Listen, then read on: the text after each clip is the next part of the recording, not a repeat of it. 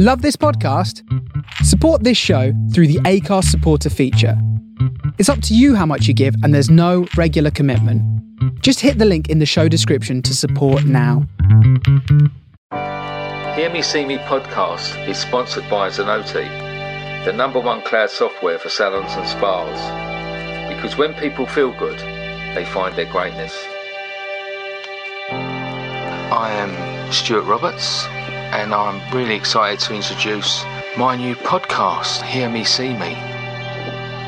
It's just over five years ago. I did something that changed my life. What it did, more than I could have ever realised, it helped me. I have met some absolutely amazing people.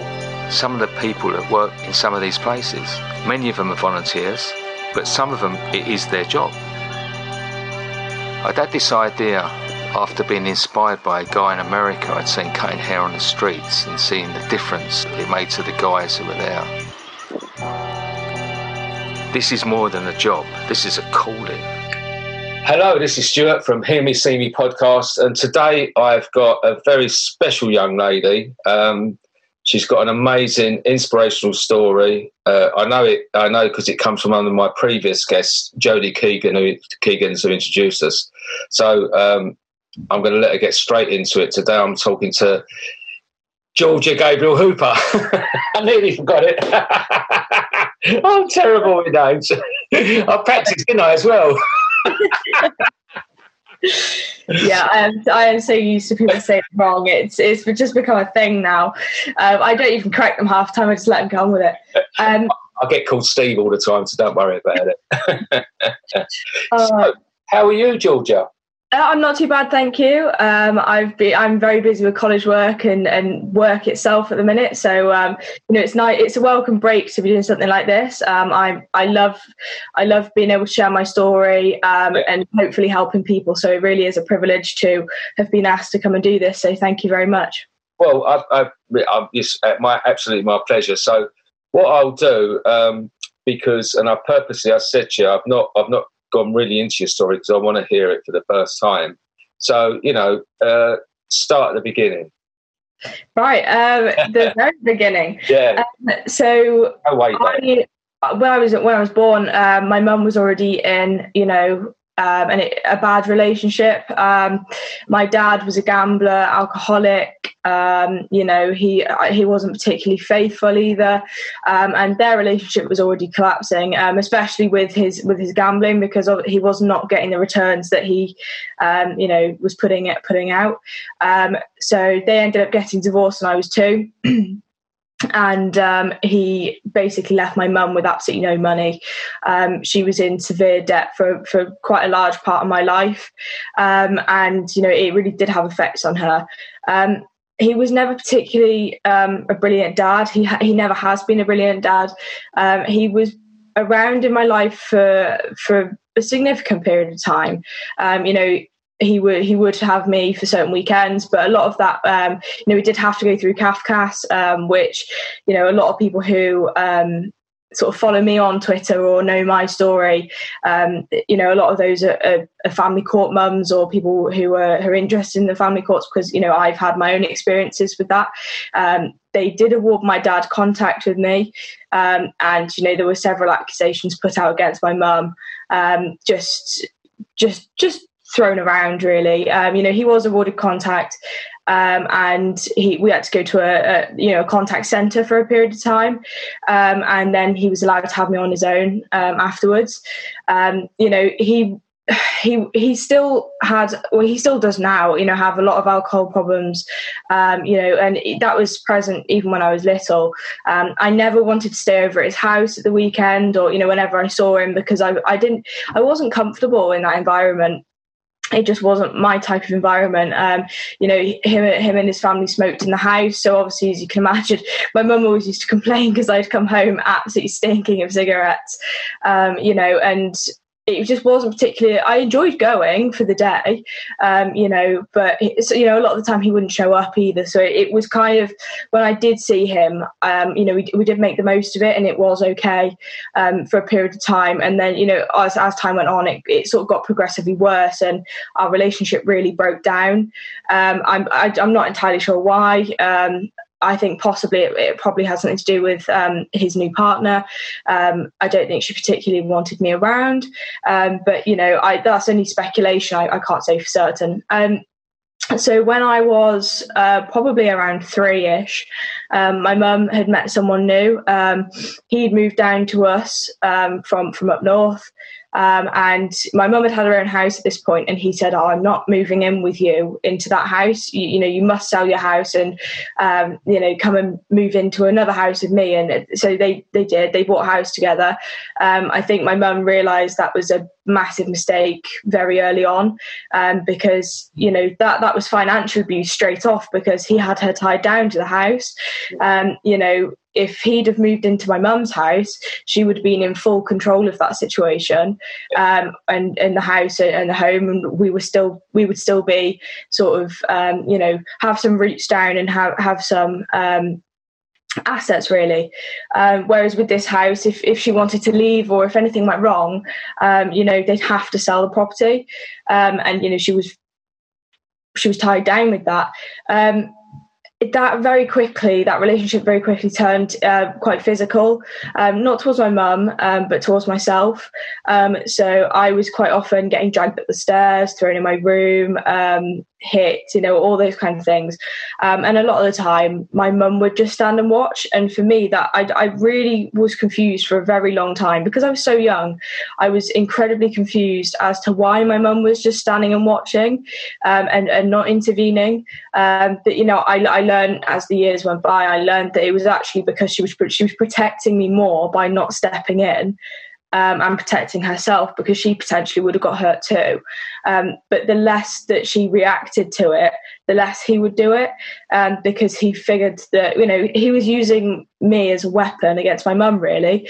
Um, and he knew, obviously, you know, mothers their children are so precious to them and you know well fathers if they're if they're good fathers you know their, their children are very precious to them but um, you know it, as a maternal thing, it, they tend, you know, the bond is just unbreakable, especially for myself and my mum. Um, you know, having the hardship that we'd already been through at this point, um, and my dad not being a, a sort of um, big uh, figure in my life. Um, so, you know, that would really hurt her seeing me you know being hit and, and whatever. But she couldn't do anything about it because he was he was an incredibly strong man and there was no way she could have fought him off if she wanted to. Um, and it would have just made it worse because if she reacted he'd have gone ah i found i found something that works now. I found you know i know this this hurts her and he'll he'd do it more and more and more. So the less she reacted the better. Um, we did move out for a period of time um, I mean, fortunately, my nan and granddad, my mum's parents, lived literally on the next estate. Um, so anytime we needed them, they were able to come round and, and help with the situation. Um, I think we lived with them for, for sort of around 10 months um, ish before we sort of, you know, respite period before we did go back. Um, the only reason we went back was because, um, well, we needed to sell the house. Um, this was after a few years of them being together too. This was, this was, you know, when the relationship was really starting to break down. Um, we needed to go back so that the house could be sold, and you know it, it was unfair putting so much pressure on my nan and granddad living with them for such a, a long period of time. Um, so we did go back, and when we went back, um, we he was sleeping. It was a five bedroom house. It was incredibly large. Um, he was sleeping in the one bedroom, the one side of the house. Um, and myself, my mum were sleeping in the master bedroom because my mum didn't feel it was safe enough for me to sleep in my own bed. Um, so I had to sleep in, in the master bedroom with her. Um, and we had three bolts fitted to the door. Uh, we had one at the top, one in the middle, one at the bottom, stop him getting in. Now, for me, it's it's taken. It's only really been the, the last few years that I've gone. Whoa, that was really not normal. That was really bad that we had to do that. For for me back then, that was just that didn't really mean anything. That wasn't significant. That was just it was a good thing really because it meant that we were protected it, it didn't ever feel like oh wow that's really not normal nobody nobody should ever have to live with locks on their door um, you know so it's only been the last few years i've processed that and gone wow that that was a really dangerous situation to be in. Um, I mean, I, I, was young as well. I was probably only about four, five at this time, four, five, six at this time. Um, you know, so my memory is sort of um, very, you know, it's faded around that situation. There's only little bits that I remember. Um, there was a significant sort of incident. Um, I think it was it was after we'd had the locks, um, and he he'd come up to the door. It was quite late at night, um, and, and he knocked on the door. And my mum had opened it to speak to him, um, you know, because she wasn't just completely shutting him out. You know, she would sort of communicate with him. Um, so they they were talking sort of okay, reasonably well. Um, then my mum tried to shut the door, and he put his foot in the door so that she couldn't shut it. Yeah. And uh, I think, from what I can remember, he then grabbed her by the by the collar. She had a, a dressing gown on. Um, he grabbed her by the collar and started shouting at her. And um, you know, I, you know, being so I was quite proactive in situations like that, um, as as you'll find out later on in my story as well. So um, I, I just grabbed the landline straight off the the thing, and uh, I called my nan and grandad straight away, and I said to them, I said, "You've got to get here. You know, um, this." This is break, you know. This is going to blow up in a minute. And fortunately, my nan and grandad did come. I mean, there were several in, several times they had to come over um, late into the night. So yeah, it was it was a, it was a confusing period of time for for myself, and and like I said, I re- a lot of the behaviours that I learned back then, um, I've only sort of um, unlearned, you could say, the last um, the last couple of years, um, sort of from from my teens onwards. I've sort of processed those and learned that those aren't aren't okay really. Um, you know because of those behaviors i was quite an angry child. Um, at school i wasn't particularly angry or upset i was you know i i uh, helped to um, teach a training course for the local schools in my area for domestic abuse. Yeah. and um, you know a, a, we've done five sessions now, I think, and nearly every session there's been someone on it I've known. Um, and one of those uh, sessions, my year one teacher was on there. So obviously, I was living in this situation at the time. I was in her class, and um, you know, she listened to me tell my story, and she was absolutely blown away. She she just had no idea that that was happening, and you know, I was a student in her class, and that's absolutely you know that's nothing that's no fault of hers you know. That just goes to show how well it is hidden and it is the people you don't expect you know. She she said afterwards she said you know i always turned up to school with my uniform pristine very clean i was always happy. Um, most of the time i always got on with my work. I did i did end up leaving that school um, at the end of year two because I was really struggling to to focus with work. But at that period of time in year one, um, I was doing really well. I'd, I'd been bumped up year, you know, a year. Um, pretty much since I'd been at the school, I was in top ten and we got pushed up. Um, you know, so I was doing really well. And she always said, she said as well, my mum always showed up to school looking pristine too. My mum was always happy, bubbly. Um, you know, you re- really couldn't tell that anything was wrong. Um, and you know, I always say to people, it really is the people you don't expect. Uh, there is no black and white sort of. Um, if you're going through domestic abuse, you will look like this. It it just that that's not true at all because there are so many different factors. Um, you know that surround domestic relationships, and that's not even um, that's not even just you know this physical abuse financial abuse emotional abuse there's so there's such a large spectrum of things mm. that you can't just look at someone and go they're a victim you know you might be able to look at someone and go they're definitely a victim i can tell by their that dynamic of that relationship but you know it is all it is the people you don't expect to you know the people who the people who drive their range rovers the people who you know the kids turn up to school looking pristine the kids are getting straight a's you know but it is also the kids that are coming to school and lashing out and they, they have behavioral issues and, you know but it might not be those people either. Those kids who are having behavior issues, it might not be their family. It wouldn't. It might not be them, but it also might not be the straight A students. And those sentences I've just said don't really make sense, but and it doesn't really because because you can't really pinpoint anyone at all because it might be that person, but it might also not be that person. And the only way that we can really um, establish what's going on is by look. Is not by looking at the person, their appearance, it's by picking up on their behaviors and the way that you know particularly teachers at schools most primary schools if not all primary schools you, their parent or their guardian or whoever's picking them up has to physically be seen by a teacher so that before that child can go so that you know the kids not just wandering around on the street or being picked up by someone they're not meant to be picked up by. Um, and it's by looking at those dynamics of how their relationship works and what happens at parents evening. If you know the if you know that their parents in a relationship and that person doesn't come to parents evening you know is there something going on there? You know or if that person does come to parents evening and you get to see both the parents or you know the parent and the partner um, you know how does their the, you know how is that dynamic working? And it really is all down to training. Um, you know it's not something that you can unless you're a victim and you work in this field, it, you know, or you you're a highly trained professional, there really isn't anything that you know you, you really must train to, to do it. It's not just an intuition thing. You can be intuitive about a lot of situations, yeah. but it's it's knowing what to look for. Um, that's the mo- that's the main thing. And you know, I, I push for and campaign for education in schools, not just for teachers but for students, um, because you know the rate is so high these days, and we, I, I personally wasn't taught anything at school about it really.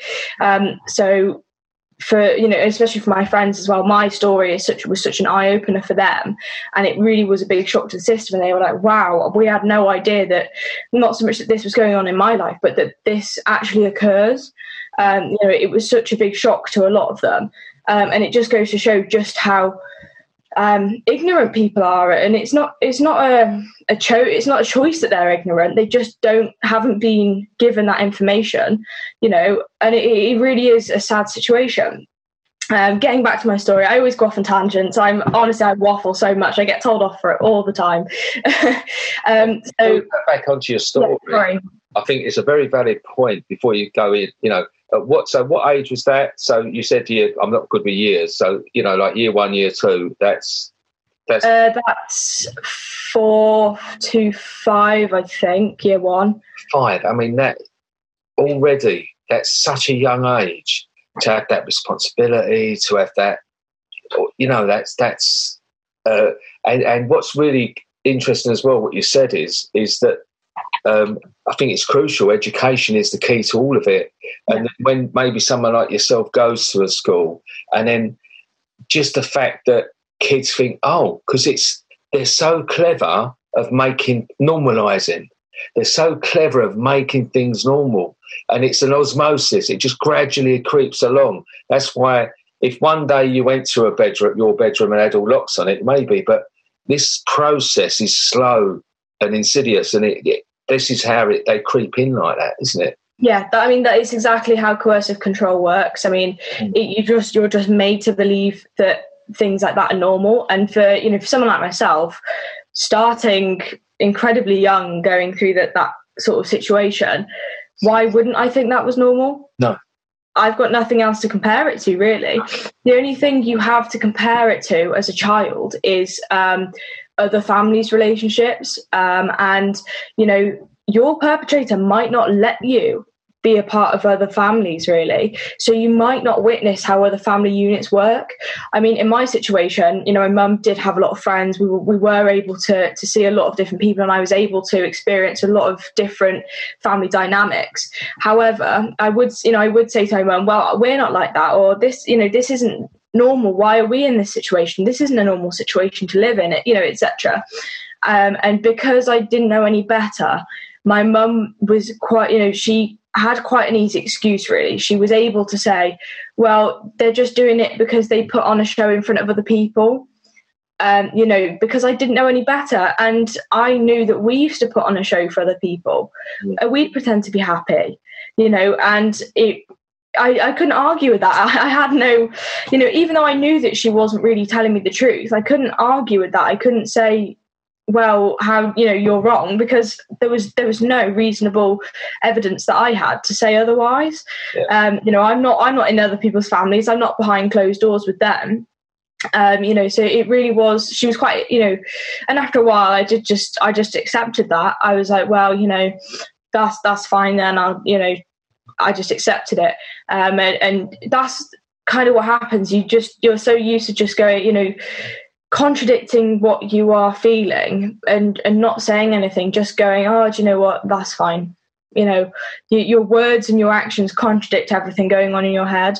Um it's, you know instead of speaking out and going actually no that's wrong you you you you learn to just end up going yeah okay um that's fine. And and that is that's part of the coercion um of those relationships. And you know it does it spills down from the parents to the children um you know and quite often children do become weapons. I was quite lucky. I wasn't particularly used as a weapon for most of my life. And that was really the only situation I was a, a weapon in. Um, you know, so I, I, got quite fortunate with that. You know, unfortunately, I've got friends who, you know, that their parents and their families are they they split up years ago and they're still fighting over them, and you know they really are stuck in the middle. And it's so sad. Um, it really is. And you know, my my heart does go out to to my friends who are in those situations, and I'm so fortunate that I I was I wasn't and I am not in that situation um, you know, because it is just hor- it's horrific for, for them. They're, you know, they're, they're so conflicted too. Um, but, you know, it comes in all sorts of different forms. Like I said, there's no black and white. And unfortunately, people do still seem to think that um, domestic abuse is, is black eyes, dark sunglasses, you know, heavy foundation, you know, all those different things. And it's, it's not at all. It comes in so many different forms. Um, anyway, I I, th- I think I've waffled on that that situation uh, for quite a long time now. Uh, I am conscious of time as well. Um, so you know, my mum was able to get out of that relationship. That you know, that was that was great. We got our own house. Um, you know, right? Well, we couldn't afford to buy a house, um, but we we did rent a house, and um, you know she met um, she met someone new when I was seven, so two weeks after my seventh birthday. Um, my mum had obviously been divorced before, um, and he'd been divorced before, and it was quite odd because both of them were good friends with their divorce lawyer, and their divorce lawyer was the same person, and he set them up. Oh. Um, so it's it's quite quite strange. Um, you know, it's it's a very odd situation. But um, yeah, he set them up on a blind date. My mum would never. It was she'd never been on a blind date before. It's not her thing. Oh. And um, someone just said, "Oh, Cheryl, just go for it." So you know, she did. She went, and um, she didn't expect to like him at all. Um, but you know, they they got on well he came across as being the most charming person, you know, very typical, but you know, um, behaviour for for someone who who is an abuser, very charming, um, you know, absolutely, you know, just absolutely amazing at first. And then slowly the behaviour does start to change. Um, so my mum was with him for um, four years, uh, and then they got engaged. Um, so in that, for even in that first four years, the abuse was unbelievable, um, but it was not physical. Right. So, to my mum, you know, it, I mean, her relationships through her entire life had been um, had been abusive um, before I was born. Uh, you know, so for her to then enter a relationship where it's very coercive and there's no physical sort of harm to her, she I think she just thought she'd probably hit the jackpot a little bit. Yeah. Um, and she wasn't quite as aware that that was also abusive um, as sort of myself and other people were. Um, because to her, she was like, well, I, there's a man who doesn't hit me. Um, you know, there's a man who doesn't lock me in rooms and, and leave me there all day. You know, she had a relationship before I was born and she was within 10 years. And, um, you know, some doors have like a lock at the top and you have the special key. He'd lock her in rooms and then go out for the day and, and leave her there. I mean, fortunately, the next door neighbour was her good friend. So she used to bang the wall or scream until her, you know, and she'd given her friend a key so that she could come in and, and lock her. Um, you know, so that's, that's an entirely different story altogether. But you know, it just goes to show that you know my mum was abused her whole life in those kind of relationships, um, and you know she said to herself all she really wanted was just to feel loved and to be loved, um, and I don't think she ever really found that. Um, and and she but she thought she'd found it in this relationship. Um, um, but yeah, he was very coercive. And that started, you know, almost immediately. Uh, he'd come over and stay, every, you know, every other night, pretty much, because uh, he had a son of his own um, who was four years older than me, so he would have been about ten. Um, and you know, him and his ex-wife had split up, obviously, um, and they they shared custody. So um, my stepdad, would, well, he, he became my stepdad. Uh, he'd have to go and you know he'd have his his son um, x amount of nights in the week, and the nights he didn't have him, he'd come and stay with us. Um, but I sort of clocked that something wasn't quite right straight away, um, in the sense that you know my mum would put me to bed like two, you know, an hour and a half earlier than she would the days he wasn't there. And um, you know, he'd come as I, you know, as I was going to bed, and it was very much that I was kept away from him. I wasn't sort of really allowed to interact with him, um, particularly very much. Um, and I always, you know, if if I was around him, there was always that uncomfortable feeling of hmm, I'm not entirely sure he accepts me. Um, you know, he was he was very good to me to start with. Uh, you know, after that sort of initial period, um, he owned he owned a farm um, this is this is how I got into farming. Um, so he, he had a farm, and, and we would go and stay um, occasionally at the weekend. Um, and you know he was great. He would take me around the farm. He'd let me um, he'd let me sit in between his legs and drive the tractors and things because I, I, was still only quite young at the time. Um, you know, so I was quite heavily involved with with the farm. I, I, fell in love with it straight away. you know, and I would help it. I'd go, well, I, I thought I was helping, and I'd go and try and help him. You know, a lot of the time, and I just wanted to be with him really because my dad wasn't a prominent figure in my life. So I was just desperate to have, um, you know, some someone sort of be a father to me, um, a proper father too, not just you know someone who flips in and out of your life whenever they feel like it. Yeah. Um, so you know, it was it was a very strange period because he would he, he also just sort of walked out on my mum occasionally, you know, um, very, uh, you know, towards the start of their relationship, they, um, uh, my mum had two two or three miscarriages, I think. Uh, it was definitely two. I think there was a third, uh, but I, I, can't particularly remember. And um, he was incredibly cruel every single time.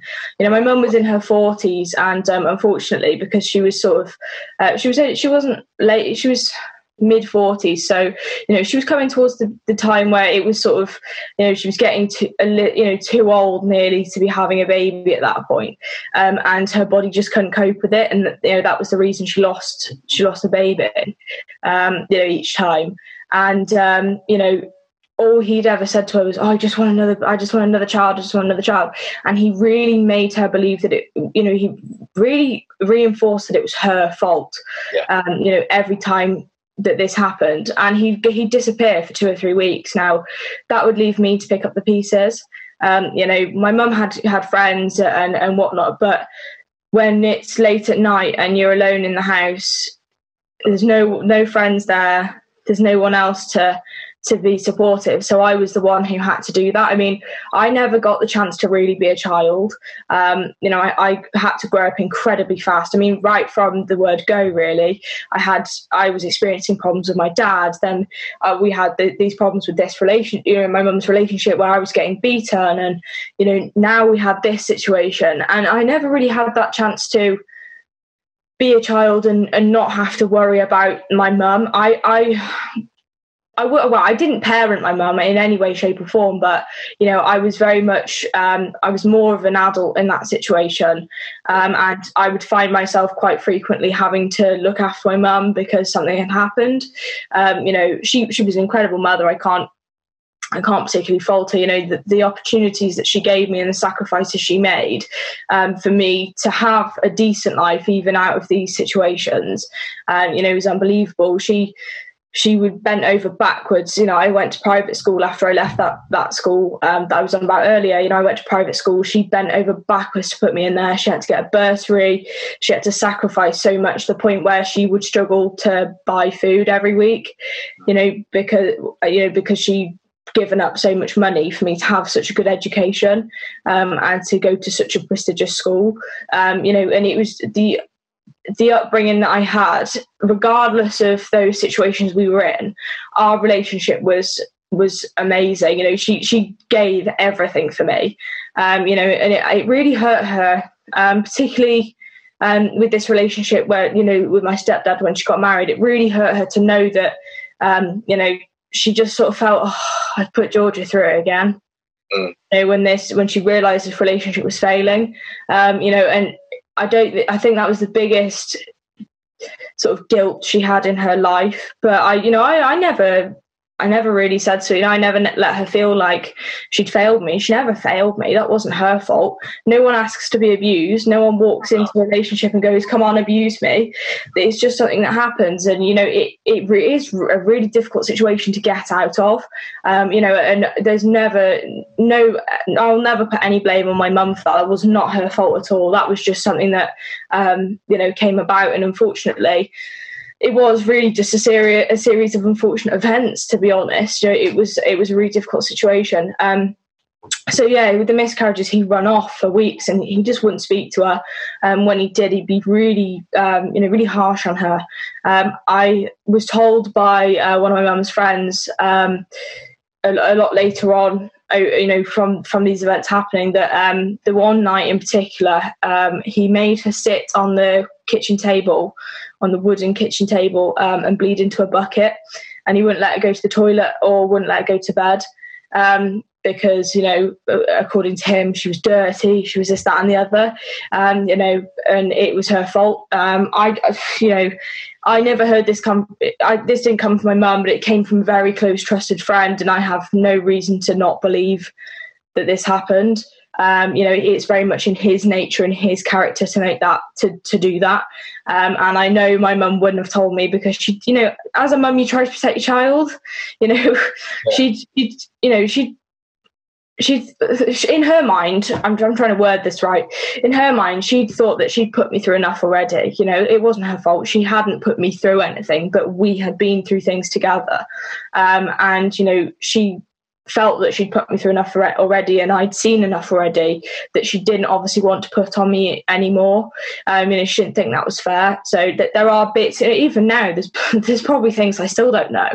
Um, but, you know, uh, and there's been a lot that I found out over the last two or three years um, that I never would have found out sort of previously. Um, but yeah, there's still things I'll, never know and I don't know. And to be honest, they're better being with the people who do know about them and just staying between people who were, were in those situations. Um, so, yeah, I mean, because he was never really directly abusive, there wasn't really, um, my mum didn't really quite click what was going on, but it sort of, the main sort of coercion side, um, you know, it was only it only really became noticeable what was going on um, in terms of um, sort of when we became isolated and we moved into his his house with him um, sort of after after the four years when they got engaged.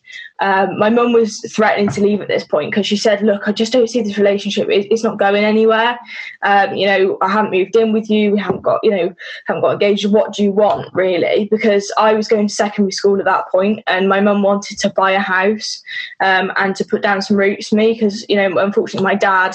Um, it's very unlikely he'll ever leave me anything. He he's he's not supported me financially. So my mum really wanted to just put down some roots and make sure that I was having a you know having a good setup ready to go to secondary school really. Um, and then of course um, he proposed you know uh, how you know it's just what else did we expect really? And um, you know my mum I don't think she really felt that she could say no. Um, and she you know he'd promised us all along well it, it, once this happens this will happen. And once we get engaged this will happen. Once we get married this will happen. And, you know he used, to, he used to say to me I used to say to him um, you know oh, when when are you going to start really acting like a dad to me? And you go, not until this has happened, and uh, you know, not until we've been together for a few years because we still might split up.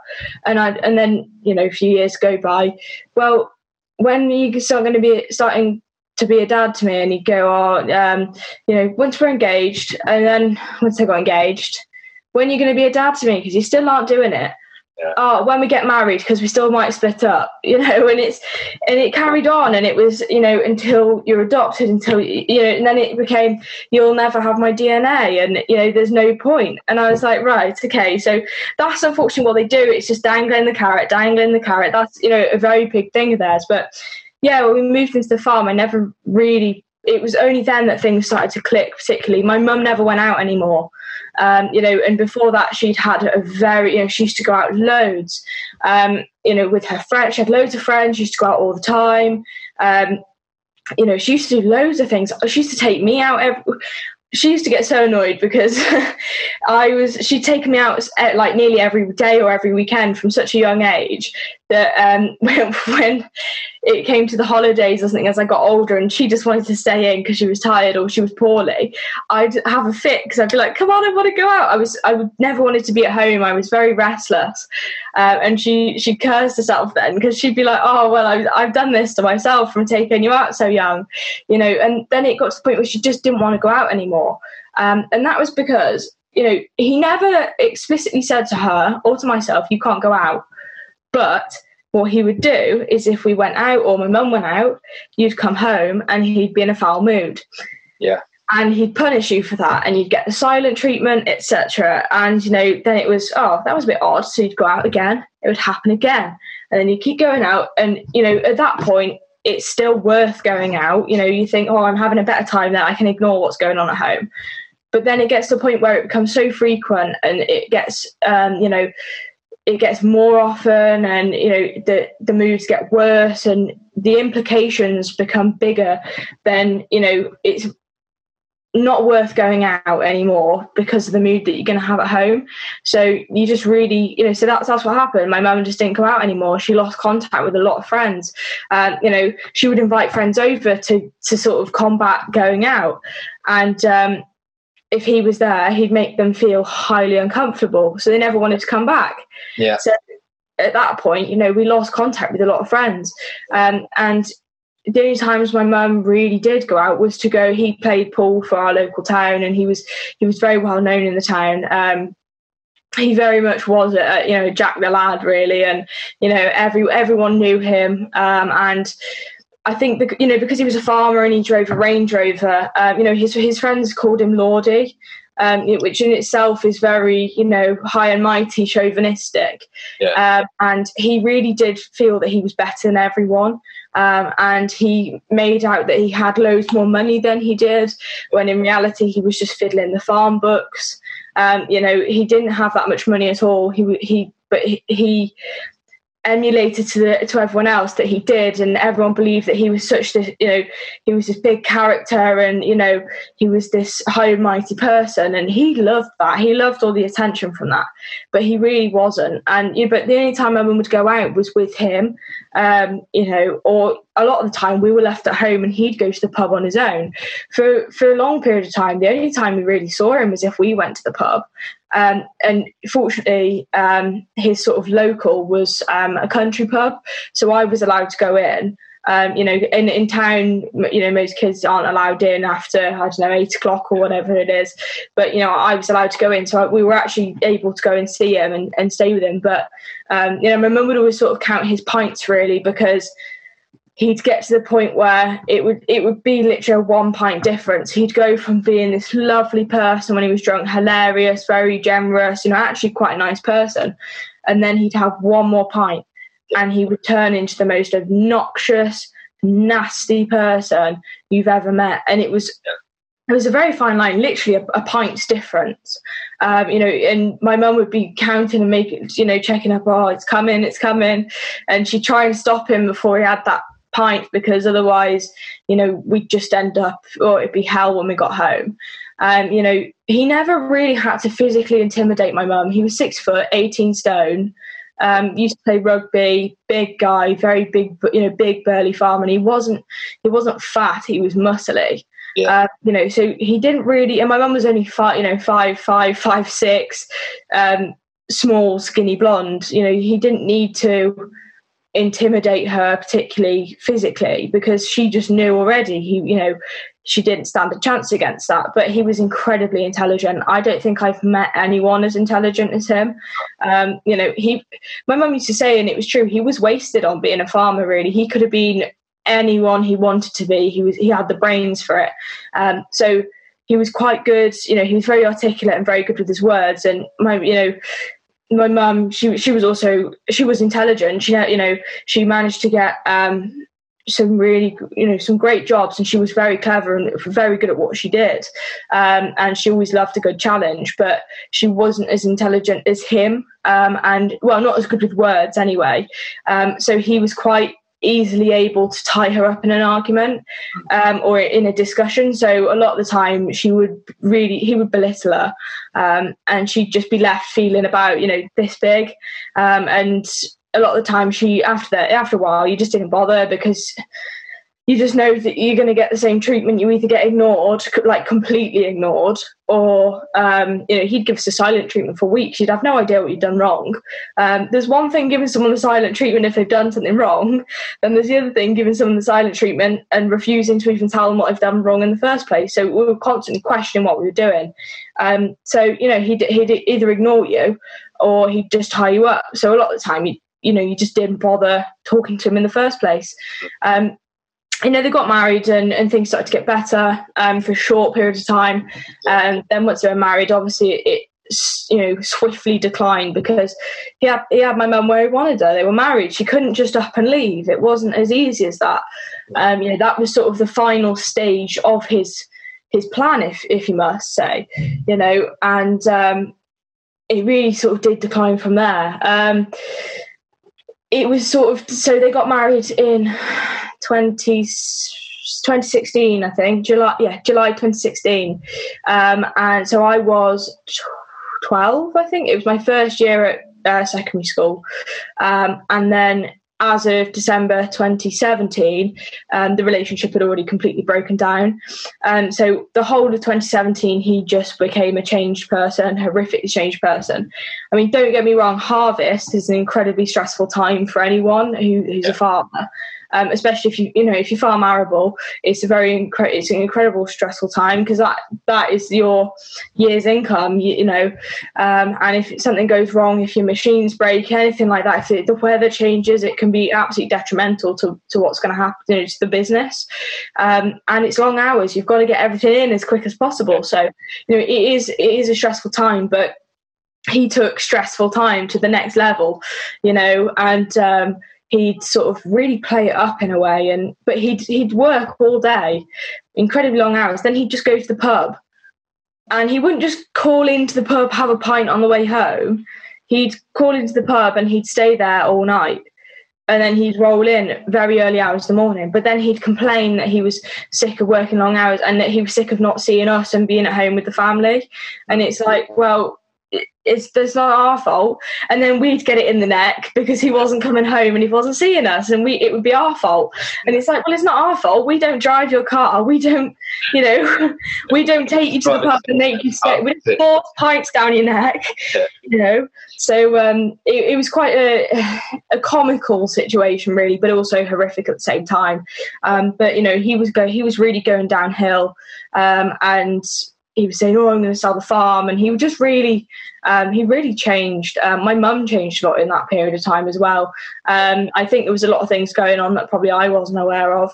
Um, you know, uh, because I, to be honest, I stopped listening.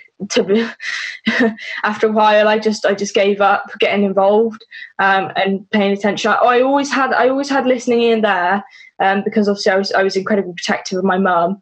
Um, you know, I was always sort of paying attention to to the mood, but I, I just gave up listening, um, you know, particularly. But my mum lost an incredible amount of weight, um, you know, and she wasn't very big anyway, and she lost an incredible amount of weight, and she she looked ill actually, and she did start to get a lot of bruises, and you know, I never personally witnessed or, or knew of any sort of violence, and I, you know, he didn't really he didn't need to be violent but you know my mum was co- was um, starting to develop a lot of, bu- of bruises and um, you know she'd go i'd say what you done there? Oh i don't know. And it, every answer would be oh, i don't know. And uh, you know i just i did start to, to become suspicious but um, like again i have no evidence that that ever happened. Um, you know that's just speculation on my behalf. Um, but you know she she did start to look incredibly ill um, and very stressed out. And you know, it got to December and, and they they did split up. Um, he'd come home drunk um, one night after shooting. You know, I, I grew up around guns from from being with him. Uh, you know, I love shooting. It's part of my it's, it's in my blood really. I mean, I, I I do love it. I love everything about the countryside. It's something I I deeply enjoy. Um, you know, and it's it's great to be part of that tradition. Um, and you know he'd come home drunk from shooting. Um, we hadn't been. Uh, my mum was in bed. It was very late at night. I was in bed. Um, my stepsister was also staying over, Um, she she's a lot older. She's got her own children, so they were with us as well. Um, and he decided that he wanted to talk about their relationship. Uh, my mum had been trying for months and months and months to get him to talk, and all he'd do was either roll over in bed and ignore her, or you know, ignore her, give the give the silent treatment, or just flat out refuse to talk about it. Um, and he'd come in and he'd decided that he wanted to talk about it. Yeah. And um, my mum was watching the television, and uh, you know, she just ignored him. She just thought, you know what? I'm going to give you a taste of your own medicine. So she just ignored him and carried on watching the TV. And um, this never happened before, so it was quite a it was quite a shock, really. Um, he just turned around, grabbed the TV, and went, "Oh, so you're more interested in this, are you?" Wrenched it, all the all the cables and everything came flying out the wall. Um, and he, you know, it, he must have given it a good tug because that was in quite quite tight because it was behind the unit as well, so it wasn't easy to get out. Um, and then he smashed it on the floor. And you know, this, our farmhouse was nearly 200 years old. The floorboards in there were, were original. Had carpet over the top, but the floorboards were the original floorboards. Um, it ripped the carpet and put a, hot, a dent in the floorboard. Now you can imagine that's going to take some force to put dent in like oak, solid oak yeah. floorboards. Um, you know, so that was that was quite scary. I mean, it exploded. I, I heard it from my room. I texted my mum going, "What's going on?" Uh, I just heard this bang, but I just assumed. I mean, there was a bit of a commotion going on, so I, yeah, they were arguing, but I just assumed that he probably just walked into the wardrobe or something. You know, I, I didn't really I, well, I never would have guessed in a million years he'd done that. Um, he did go back downstairs and uh, he was messing around in his gun cabinet. Now, that was not normal. Normally, he'd come in from a shoot, he'd take his gun apart if it had been raining, um, and he'd leave it under the kitchen radiator to dry. And then the next morning, he'd put it all together, he'd clean it, clean his barrels, um, and put it away. Or if it was dry, he'd just bring it in, um, leave it in the back room, and then clean it the next day and put it away in the cabinet. So there was no reason for him to be going in the cabinet this late at night. He was breaking the gun, putting it back together, breaking the gun, putting it back together. You could hear that he was doing that. I was the opposite side of the house. Uh, this is a big house, and I could hear that. So you know, he was he was trying to make his presence known really and make it known that he was playing with his gun. Um, he did. He came back up. He stomped very slowly up the stairs, and it was um, a, you know in a very um, predatory way really. And um, he he flung open the bedroom door to my to their room, and uh, you know he didn't have the gun, fortunately, um, you know, but he made my mum believe he had the gun. Um, and then you know he he said to her, he said, "If you let me walk out this door, I'm going to divorce you." And my mum just couldn't be bothered with his antics, so she, you know, she was hardly going to get on her knees and start begging after what he'd just done. Um, so yeah, he he left he got he just got in his truck and, and, drove off. I don't know. I think he went to his friends. I don't know, um, but he didn't come back that night. Uh, myself, my stepsister came bombing out of our rooms, and uh, you know we went to go see my mum. And I personally have never seen my mum so scared. Um, it was quite a shock to me. Um, you know, she was shaking, like violently shaking, because she she was so certain he'd had the gun. Um, you know, he was just the way he was acting with it. Um, you know, he was, she was so certain he was going to kill her, um, and you know, it was really quite disturbing to see her reaction to it. It was it was scary. Um, my mum actually wanted to stay. I was the one who said, "No, we're going. I'm not staying here anymore. I don't feel safe. Let's go." Um, sorry, I live in a new build. It's these houses get so dry. Um, so yeah, we left, and um, we, we ended up staying at my step, stepsister's for a few days. Um, then we came to my nan and granddad's house. So my stepsister and my nan and granddad actually lived on the same estate at the time. Um, so I was sort of flitting between the two houses, but my mum was mainly mainly here. Um, and we were there for probably about five weeks, six weeks. Um, and we were able to get our own property, um, also on the same estate. Um, it was a house that we were renting, um, and uh, you know it wasn't very big. It was only a three bed, but I say three bed. It was a box room really. So it was it was a two bed and a, box room. So um, you know, but it was it was good for us, the two of us and and my dog.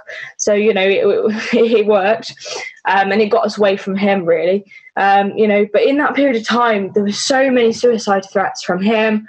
Um, you know, we went back for Christmas Day, and Christmas Day was horrific. I've we went back just to satisfy him because he was he was like he was very unstable at this time. He was one minute he was um, you know, he was begging and he was crying to us, come back, come back. And then it would be, I hate you, you know, you must come back to me because this is going to happen if you don't. And, you know, it wasn't that he was mentally unstable. He was just trying every trick in the book. Mm. Um, you know, if that, if crying didn't work, he'd get angry and try and threaten us to, and intimidate us to come back. Then when that didn't work, he'd go back to crying again. Um, you know, he was stalking us he was going around to every one of our friends, um, you know, either hoping to find us there um, or or to speak to them.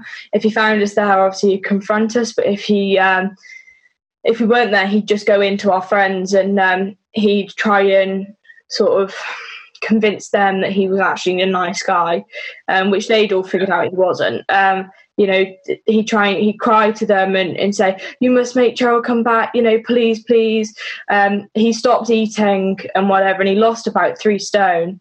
Um, and I think you know he he he did it on purpose, really, to to make my mum feel bad for him. You know, she did feel bad for him. She invited him round to our new house um, for dinner twice, I think, because she said, "Look, you're not eating you you know he he even stopped drinking. Now that was that was a big one because he he, he was a big drinker.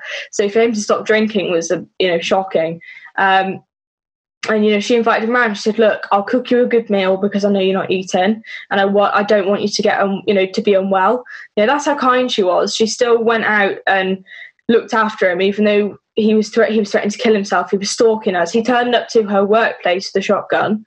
Um, you know uh, he was sat in his car and he, I think he phoned her and said, you know, if you don't come out to me, um, I'm gonna gonna kill myself. Um, and you know, my mum my mum also didn't want to feel responsible for his death if he did. Um, he was never going to do it. It was all just threats and you know blackmail really. But he tried, um, you know, to he thought she was a bit more naive than she was, um, you know, and he was he was trying to he was threatening to kill himself, thinking it was going to work. Um, you know, it didn't. But my mum also didn't want him to kill himself because if he did, she would feel incredibly guilty, even though it was never her fault and he never would have been. That would be solely his choice. She felt like everyone would think it was her fault um, and would blame her for it. Um, you know, he did end up having his guns taken off him because of how he was acting. Um, but you know, he was still driving around our house and, you know, driving past and constantly just checking in on us. And he did steal our car off my nan and granddad's drive. Um, it was late at night. My nan and granddad had gone out and uh, he had the spare key to my mum's car. Um, and I, he'd either brought his car with him and parked away from our house or he got a taxi. I can't remember which and um, he just simply got in our car because he had the spare key and drove off with it. Um, and it wasn't until my mum looked out the window and went, where's the car gone? That, you know, we realised what he'd done. Um, and he refused to give the car back for a few days. You know, it was a lease hire car, it was a Range Rover Evoque, it was lease hire.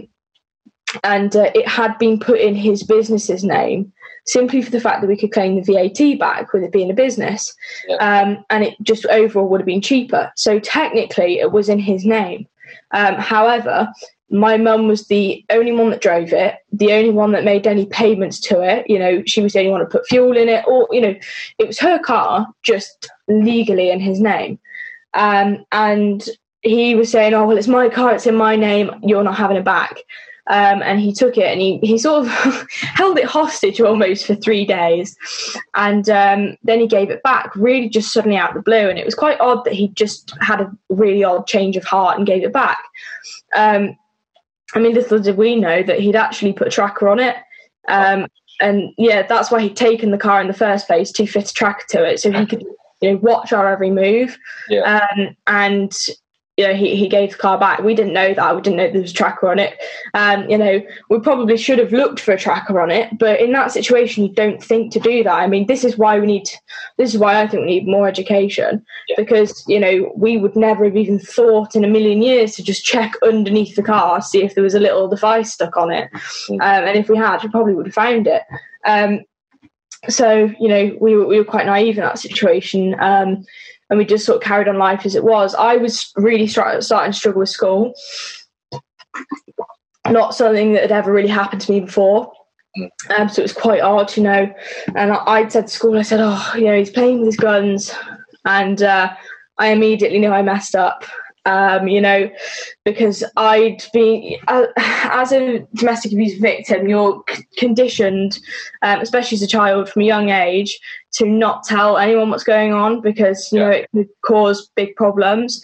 And, you know, these people c- come in and they claim to help, but they don't always do, you know, they don't always help and, you know, family court step in and social services step in and, you know, it doesn't always help, um, you know, and yeah, 99% of the time they do, and they are good, but there, there is that 1% that it doesn't help. Um, and they actually, it feels like it causes more hindrance than, than help. And um, especially if they don't do anything, if they just come in, assess the situation, and step out. Yeah. As that victim, you are going to get pummeled now because. Thanks for that.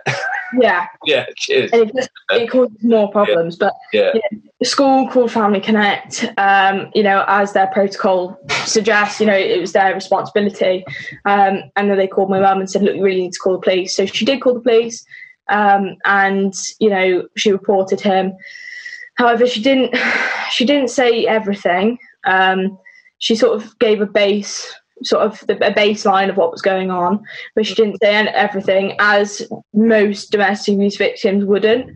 No. Uh, you know, they, they wouldn't say much because they're not some, you know, they they are scared, but also they, if something doesn't, if they don't do something about it, again, they're going to get absolutely hammered for, you know, by their abuser for saying something in the first place. And, you know, and she being the nice person she was, she didn't want him to lose his guns. Um, she said it repeatedly. I don't want him to lose his guns because um, he loved shooting, and shooting was his outlet really. Um, and she just thought if he loses his guns and he can't go shooting, that's just going to come back even more at, at me really. Um, you know, that was just going to come back more at her, and um, it was just going to cause even more problems and he'd become even more unhappier. And then she thought well he really might go and kill himself if that happens um, you know because he loves shooting um, and you know she didn't want anything bad to happen to him. She just she just wanted the situation to go away. That was the simple thing. She just yeah. wanted it all to go away and him to just leave her alone and for us to just get on with our life. Um, you know and he didn't leave us alone. He kept coming and it just kept going on and on and on. And you know, the police did they did take his guns um, because of it, um, because of what I'd said. But um, the police, so I we're under West Mercia, um, but we live on the border of Staffordshire. So um, Staffordshire Police. So where we used to live on the farm, that's Staffordshire Police. But where we moved to, even though it's only three miles down the road, through well, a couple miles down the road, is um, West Mercia. So the two forces had to communicate between each other, um, and they didn't do so particularly effectively. Um, and you know there there were several issues, but um, there was two meetings that they were supposed to come and have with my mum and myself um, to do an incident report, basically, mm. and to log to log what had happened, um, just just for future reference, really, um, and see if they need to take any more action against him.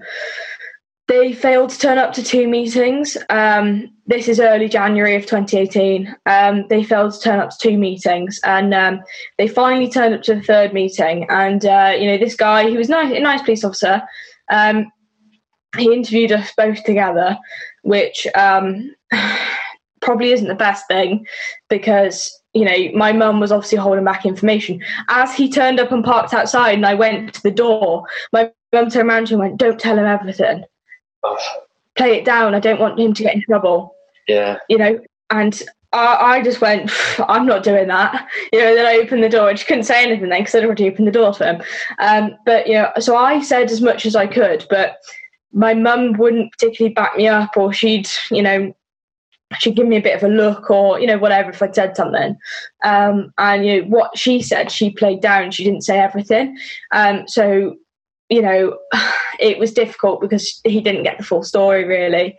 Um, and, you know, he didn't have a dash checklist either, which, you know, um, I don't know if you're, you're aware of them, but it's like a, um, a harm. Um, I, I, can't remember exactly what it stands for, but it's like a, a harm assessment basically. So, it, are you? Is it low level harm, risk of harm, high level risk of harm? Um, etc. And it, it uses um, you know specific questions to to use that and then it's it gives you sort of a score I, I think that's how it works anyway Um, you know, and it's such a useful tool that the police have, and he didn't have that. Um, and so he couldn't accurately and effectively ask us questions to see um, whether we were in that that uh, low level or high level risk. Yeah.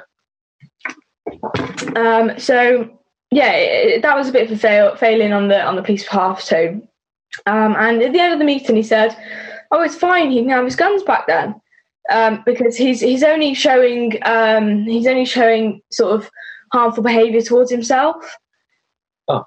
So, um, and I, I was very bemused by that. I was like, right, okay, so not only have you know i was more concerned about the fact that they'd let him have his guns back even though he was showing that he you know signs of being harmful towards himself i was like does does his life not matter yeah. that was a question i had um, you know obviously i was more concerned about myself and my mum but at the same time that was also a question that was in the back of my mind um, but that didn't matter anyway. Um, you know, to be honest, the outcome was the outcome. Um, and him being allowed to have his guns back or not being allowed to have his guns back wouldn't have changed anything. Um, so it was actually the next day. Um, the next evening, my mum had gone out to the pub. Um, she'd gone to a completely different area um, and nowhere that she would ever go before. She, I don't think she'd been there for about 10 years, 15 years at least, uh, probably more than that. Um, and she just went on a whim, didn't tell anyone. She just said she literally texted a friend saying, "I'm coming to yours tonight. Be ready. I'm picking you up, taking you out." Didn't even tell her friend where they were going. Um, so there was no way that anyone would have known where they were going because she and she never would have gone out of the area. So he wouldn't have known to look for her there. Um, I was I ended up staying at, at her friend's house um, with her her friend's daughter. Um, I wouldn't say I was babysitting because her daughter wasn't that young, but I, I was the eldest, yeah. um, and you know I was sort of looking after her daughter. Um, we were friends anyway, so we got on. Um, and they went, you know, they set off. They went to the pub. Everything was okay. Um, and then I got a text from my mum saying, "Oh, Jack's just turned up," and I was like, "Hang on." why has he turned up? I mean, right, let me set this straight quick as well. His name legally is Andrew. So in all the news reports, it's Andrew, but um, his middle name is Jonathan. So people used to call him John or Jack. So I know I know him as Jack. So um, but yeah, in the news and illegally, it's all Andrew. So um, I, I try. I, I, tend to flip between names. You'll see in some newspaper reports I've done, I'll call him Andrew, and then in others I call him Jack. And I just feel I just have to clear that up, otherwise it gets confusing. And then I'm like, people are going to be sitting there going, "Who's Jack?" Yeah. So um, yeah, I just thought I'd clear that up. So you know, I got a text saying, "Oh, he'd shown up." So. Um, I called my mum straight away, going, "Well, what's gone on? You know, how on earth has he found you there?" And then she just went, I think he's put a tracker on my car. And that sort of when that was the moment we clicked that yeah. bang, that's what's that's why he took the car, he put a tracker on it. Um, so um, my mum wasn't entirely sure how because with um, Range Rover with the Evoques, there's like a little thing in the um, in the roof anyway, there's like a little GPS in there, yeah. um, and you can actually have it tracked, um, have a, have a GPS put on the car, um, I believe this is what we were told when we went to go and look at it. Um, you can have certain things done to it, so you can keep sort of keep track of the car. So if it got nicked, you could fire up this thing and it would tell you where the car was. Um, and we weren't sure if he'd said, "Or oh, my my wife's been offered the car" or whatever, and you know had that put on it, or we weren't entirely sure what it was. Um, you know, we were just speculating at this point, but he actually hadn't caused that much of a scene at the pub, which I was surprised about. He, they'd just gone outside, they'd had a conversation, um, and but he, I mean, it was threatening. He'd he threatened to burn all our stuff because, um, you know, we had moved into this new house, but we went from a massive farmhouse to a tiny little two bed house. We couldn't move everything. Most of our stuff, most of our sentimental stuff actually was still at the farm. Um, so, you know, he was threatening to burn all that, and he would have done. That was his character type. He'd have just got the digger out, you know, the loader out the yard, and just chucked everything in and got some petrol and just gone poof. Yeah, that was that was what he would have done it. Um, and my mum texted me and she said, "Can you just call him and speak to him, please, and try and talk him down?" Now, she'd never asked me to ever really get involved before, um, but I'd sort of found my feet the last couple of weeks in this situation because I I was always scared of him. Really, I'd never directly ask him a question myself, um, which is daft. You know, I wouldn't ask a member of my own family a question. I had to ask my mum to do it. I'd say, "Mum, can you ask him this?" Um, you know, because I was just I was so I just felt uncomfortable around him. Um, you know, I, I just felt uneasy. There was something not quite right about the whole relationship and the whole situation. Yeah. Um, and you know, but I, would got a bit of a backbone, and I was standing up for myself in this period of time, and I was standing up for my mum too. Um, and anyway, so I phoned him, and I said to my friend, I said, just record this conversation because I have a feeling I'm gonna need. I just need you to record it. I just know you need to record it. Um, so I she recorded it, and um, I was right. I mean, he just hurled a load of abuse at me down the phone. Um, he'd never really spoken to me in that manner before.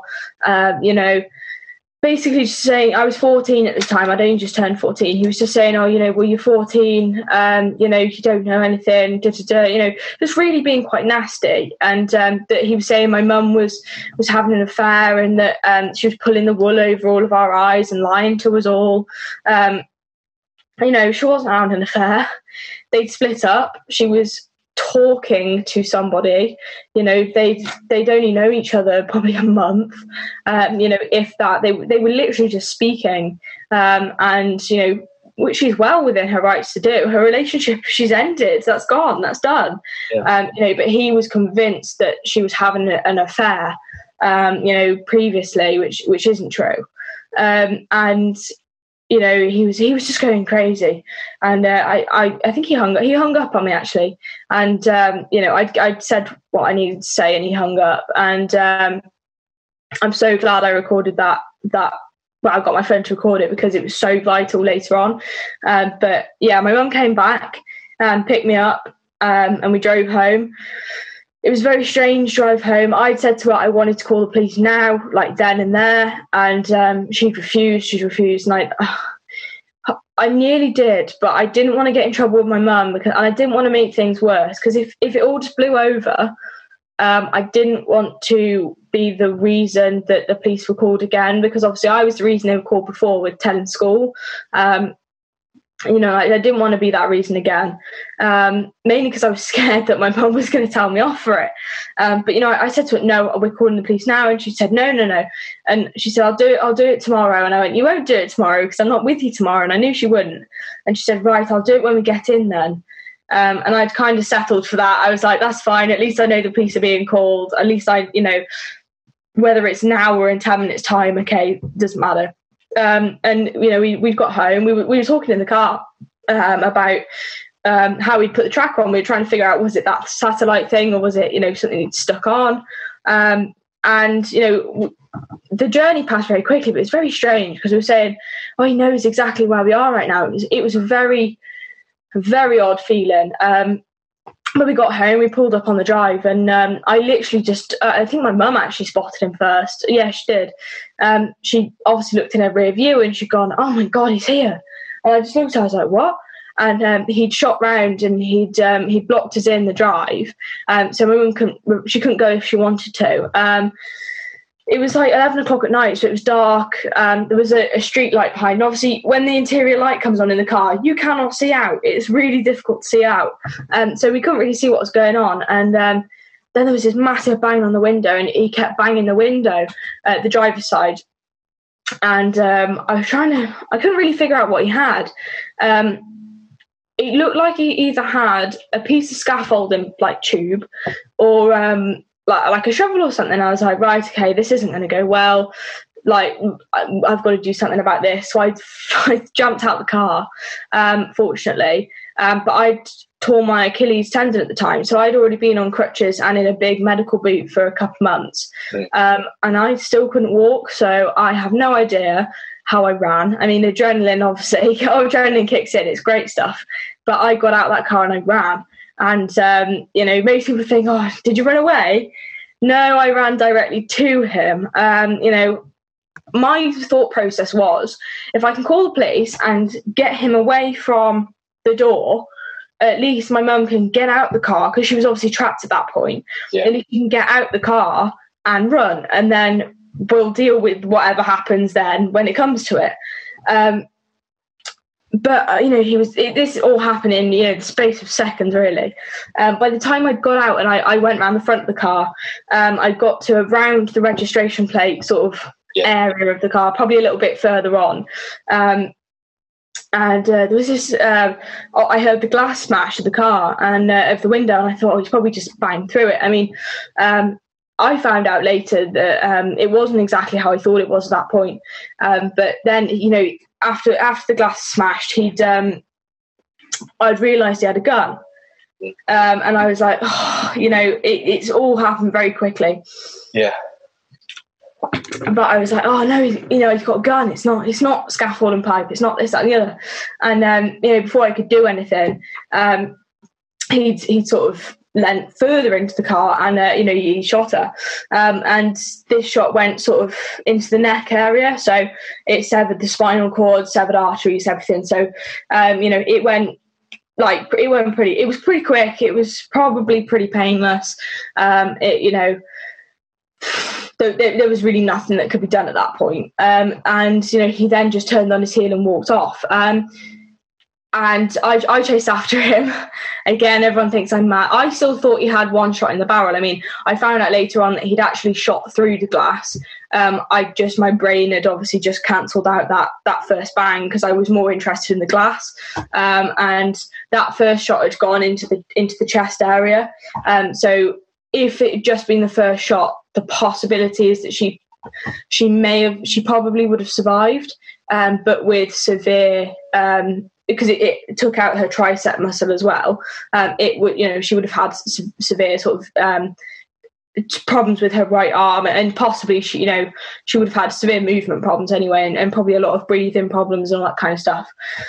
Um, but yeah, so he walked off, and I still thought he had one in the barrel at this point. So that puts me in an even more dangerous position.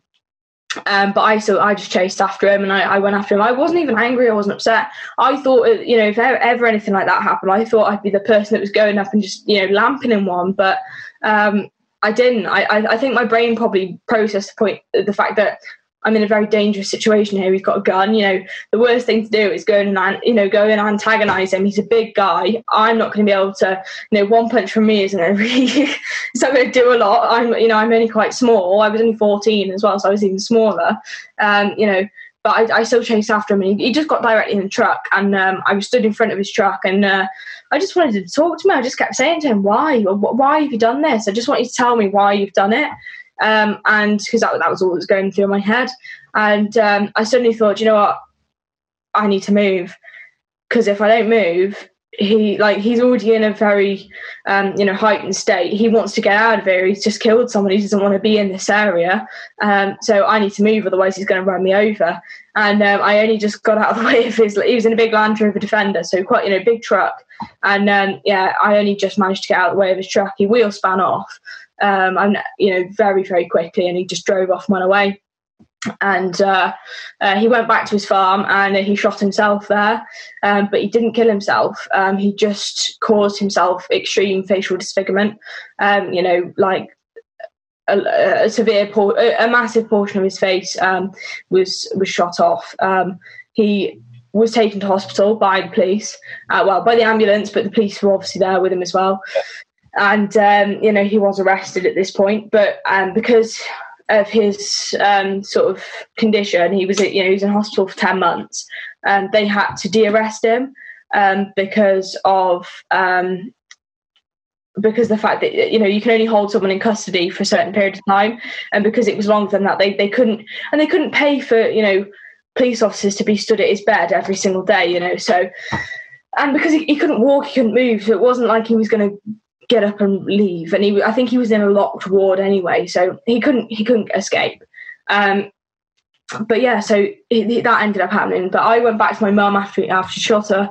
Um, you know, like I said earlier, I know a lot about guns. I've been around guns for a long period of time, um, and I know that you don't get shot from that um, you know from from that close with that caliber gun um, and survive it. So I, I already know. I you know you just get that feeling. I think it you know it's partially a family thing as well. I think when you start connected to someone you just know. Um, and also I've, I've just seen this happen. I know a lot about guns. You just know. Um, but i you know in the back of my head i was like i've got to just um, you know obviously we're going to have to call the amb- you know, an ambulance here and paramedics and whatever because they're going to need to try and do what they can to, to save her if she, you know, if there is any chance. Um, but Um, I just need to check to see if you know if there is any sort of um, you know because I, didn't know where he'd shot her either. Um, I couldn't see anything really, um, and you know she'd she'd slumped over onto it sort of nearly on the passenger seat really, you know. Um, so and because the centre console was quite high, um, I wasn't able to, fortunately, able to see any of the wounds up here, you know, on her in her neck and, and chest. But I didn't know whether she'd been shot in the face, and that you know, I didn't know where. Um, and you know, I protected myself. I opened the car door. I, I went to her, and um, but I, I, protected myself by not looking too far. Um, I went to look, and I, I just said to myself, "No, you don't want to do that because if she's been shot in the head, you're going to regret that the rest of your life looking at that. That's never going to leave you. So I didn't look. Um, you know, I, I, chose to just remember how I knew her, because um, otherwise that would have just tainted that view would have tainted everything I ever knew. Um, so yeah, I, you know, I said to her, I was like, right, if, if you can hear me, you do need to to give me something. You know, you do need to, to tell me that you're still alive. You know, even if you just wiggle your fingers or whatever. Um, you know, I, I said obviously said that because you know you're taught if you do first aid, you're taught if someone's on, you know, sort of unconscious and you don't know whether they're alive, you've got to do that. You first, you know, um, sort of see if there's a response there. Um, obviously, I didn't get a response, and uh, you know, I I, um, I tried to feel for a pulse, and there was no pulse then either. And I, I knew, you know, I was well aware of the fact that you know she she wasn't with us anymore. But if I hadn't have checked, I'd never forgiven myself if I hadn't have done that. Um, and then you know, fortunately, the next door neighbour came running out of his house and he was like, "Come on, get in!" And he practically dragged me in. He, bless him, he was, he was only in his box, this poor thing. He just jumped out of bed, and uh, you know, he dragged me in his house, and um, uh, his partner was there, and uh, her little girl was there. Actually, she was only. Um, 11 i think at the time maybe a bit younger and that for me that was um, I, I didn't like that. I felt really bad that she that little girl was there, um, you know, and she had to to sort of now get dragged into this situation. I mean, you know, um, the neighbour grabbed my phone and he called the police straight away, and he sort of dealt with everything um, pretty much from there on. Um, you know, he he dealt with the, the operator and, and, all that kind of stuff um, while I was inside. I mean, the police arrived, the ambulances arrived, um, and uh, you know they did what they needed to do. Um, I answered all the, the questions for the police. Um, I directed them pretty much to where he was going to be uh, because I, you know there was no there was no way he was going to go anywhere else but home. Um, so I, you know I, I gave him I, I, basically told him where to go. Um, uh, obviously they they found him and they'd taken him into hospital. Um, I didn't find out that he was in hospital till probably the next day I think. Um, and I still didn't know. I found out that out through the press. Um, I wasn't actually told that by the police. Um, and all I knew is that he was taken to um, hospital with gunshot wounds, which I assumed because obviously they'd sent the armed police um, to him because if someone's got a gun, they're not going to send regular police, are they? Um, I assumed that he'd probably, you know, either refused to stand down or whatever, um, and they'd had to shoot him um, to you know, to, to be able to get to him and to, to make it a safe situation. Um, obviously, no, you know, I learned afterwards that, that he shot himself, but um, yeah, we, we learned that through the press, which was quite um, not a very fun situation. You know, you'd expect as as a family, you'd be told directly by the police before it was released to the press. Yeah. Um, you know that that was just an unfortunate situation, though, really. Um, and you know, it, it, it, wasn't particularly pleasant um, because it, you know for us it was a lot of questions. I mean, for everyone, I live in a very small town. Um, you know, everyone knows everyone. Um, there is very little crime here. It's a very nice area to live in, um, and to have something as particularly as severe as a murder to happen here is just unheard of. I don't think there's been anyone murdered here, you know, at least in the last hundred years, probably. Um, you know, it's just it's just unheard of around here. So um, it really was a big shock to the town, and everyone, you know, was interested in being a small town. Um, quite gossipy, you know how small towns work. Um, and you know everyone knows everyone the word gets around very quickly. So before they'd even well they couldn't release who'd done it. Um, and they couldn't they couldn't release my mum's name at first because um, her body hadn't been formally identified. Um, so we had to wait a few days um, and she'd been taken to Coventry because um, I, I, think it's because it, well, it's the biggest I think it's where all the all the, the murder victims, I think, tend to go to Coventry because it's the biggest. Um, I can't remember the exact word for it, but um, they do all the sort of um, like post-mortems and all, all that kind of thing there, um, and they're the biggest centre, I, I guess, for it. Um, so we had to travel to Coventry to do that. I chose to go. Um, so this was on my mum was killed Friday night, and we went Monday. I chose to go um, because I wasn't sure how I felt about the whole situation. So I said, you know what, I'll go. Um, but I don't know if I'm going to go in yet. And the police were like, yeah, that's fine. Um, so I went along my granddad, bless him, he did the formal identification, um, which would have been horrific. I mean, fortunately for us, my mum wasn't shot in the face.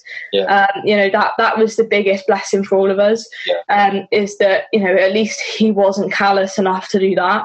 Um, you know, so that that was that was a, a relief for all of us really. Um, but yeah, my granddad went. My uncle was there as well, and my nan was there.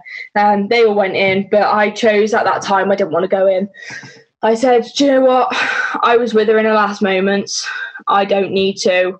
I don't feel it's my. I don't need to go in. Um, you know, so I, I, didn't, and I was, I was quite scared to be honest. You know, de- death's a very odd thing. I think you know, even when we had dogs, dogs die and, and, and, pets die, I was like, I didn't want to go near them. I was quite wary of them, um, you know, and uh, I'm, I'm, a bit of a funny one really in those kind of situations. Um, so I just thought, you know, I don't need to, I don't need to go in. It's not, it's not for me really. This isn't for me. I was there when it happened. I, you know, I don't yeah. need to be there. So um, poor police drove me all the way to Coventry, driving back again for no reason. And you know, it's quite a long way from from where I live as well. Um, so yeah, and, and I I'd been in school that morning. Everyone thought I was mad. My mum was killed on the Friday night, and I was in school Monday morning. Mm. Um, I wanted to go in. I wanted to go in like normal, and the police were like, "No, you can't go in like normal." Um, I d- and I don't think I'd quite realised um, what a big, you know, such a big thing had happened, um, you know, in my life at this. And um, you know, I, I, did go in because I wanted to make sure my friends were okay. And everyone thinks that's mad because they're like, why are you checking on your friends? Your friends are the ones who should be checking on you. And, uh, you know, they were. I'd had hundreds of messages over the weekend because, um, you know, like I said, my mum's name hadn't been released, but the pictures were all over the newspaper. People knew my mum's car, people knew the house, um, you know, people put two and two together. People aren't on daft, you know, people put two and two together. Um, so uh, you know, they they figured out what happened. They didn't know who had done it. Well, a lot of people didn't know who had done it, although word got around very quickly who had done it. Um, even though his name wasn't actually released until that December, um, everyone really knew what happened. So um, yeah, so I went back in school and I, I, had I had a meeting with my friends, and um, you know, I I was I was very fortunate to have that. I really wanted to go and see my friends. Um, fortunately they were all okay they were just confused you know like a lot of people were no one really saw it coming um, they were all just very confused and they were like so what's actually happened here um, and you know i was able to fill them in which was great because the news um, the press being the press there was a lot of untrue things being said and um, contradictory things being said so people are obviously trying to work out what's true what's not what's really going on here um, so you know they I was sort of able to put the record straight a little bit um, and you know have a, that little bit of normality, go back to school, go see my friends. Um, I'd been I was being escorted by police everywhere. You know, it, it, was not normal, not a normal weekend in my life. Um, you know, and it was a very big adjustment.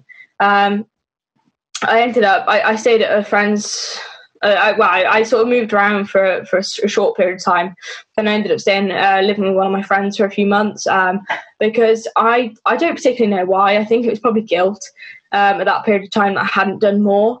Um, but I didn't want to see my nan and granddad. Um, they found it hard seeing me because I'm so like my mum, um, and obviously it was difficult for them. But and I didn't want to see them because I didn't want to upset them, and you know, I felt guilty that I hadn't done more.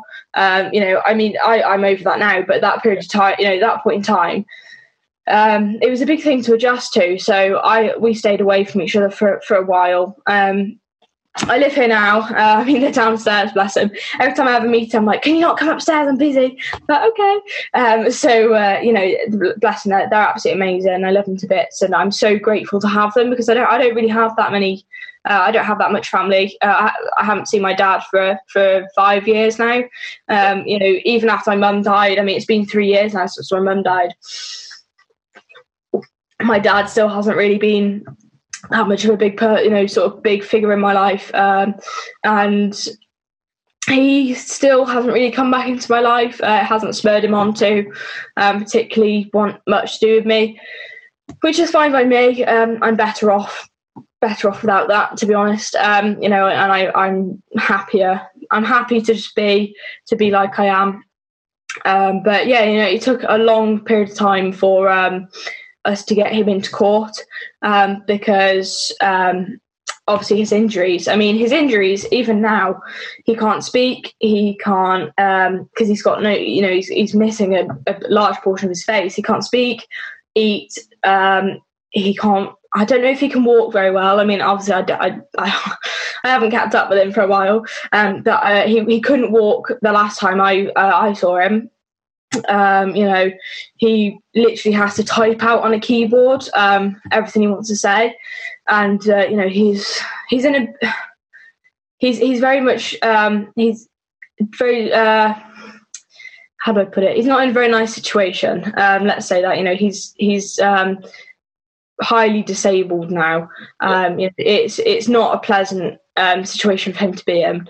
Um, certainly not. Um, so yeah, we got him to court uh, as of gosh 2019 so yeah it was 18 months um, after my mum was killed until we were able to get him in which is, is quite a significant period of time. It doesn't sound very much but um, when you're waiting on things and waiting on him to get better it really is quite um, a significant period of time um, to cover.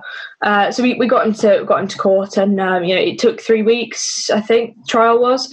Um, I was the first witness. I was offered screens um, and, and, all sorts of things, but I, I, refused. I wanted to go in open court, so um, I was 15. So I went in open court, uh, first witness of the whole trial, second day of the trial, uh, and I was still upset I couldn't go in on the first day. And I was like, they were like, you've got like three weeks to go, yeah? And I was like, yeah, but I wanted to come in on the first day. Um, but obviously I couldn't because I hadn't given my evidence at that point. Um, so yeah, I went in, gave my evidence. Um, I think I was only in the box about 20 minutes. Um, didn't take long. Um, I was treated so well by the judge and both barristers. Um, you know, they, they, were very kind to me um, and you know it was good. But I, I was. Uh, it was very nice. It was very good. It was a good feeling to be able to share um, my point of view um, and my evidence because you know I was the only. I was the I was the key witness in the case. Mm. Um, so you know it was it was great to be alive actually you know because the police had said to me if i hadn't got out the car there's a chance that i probably would have been hurt too um, you know i probably would have been shot too um, yeah not not purposely by him. I mean, it might have been purposely by him. You never know. But I'm just lucky I got out of the car.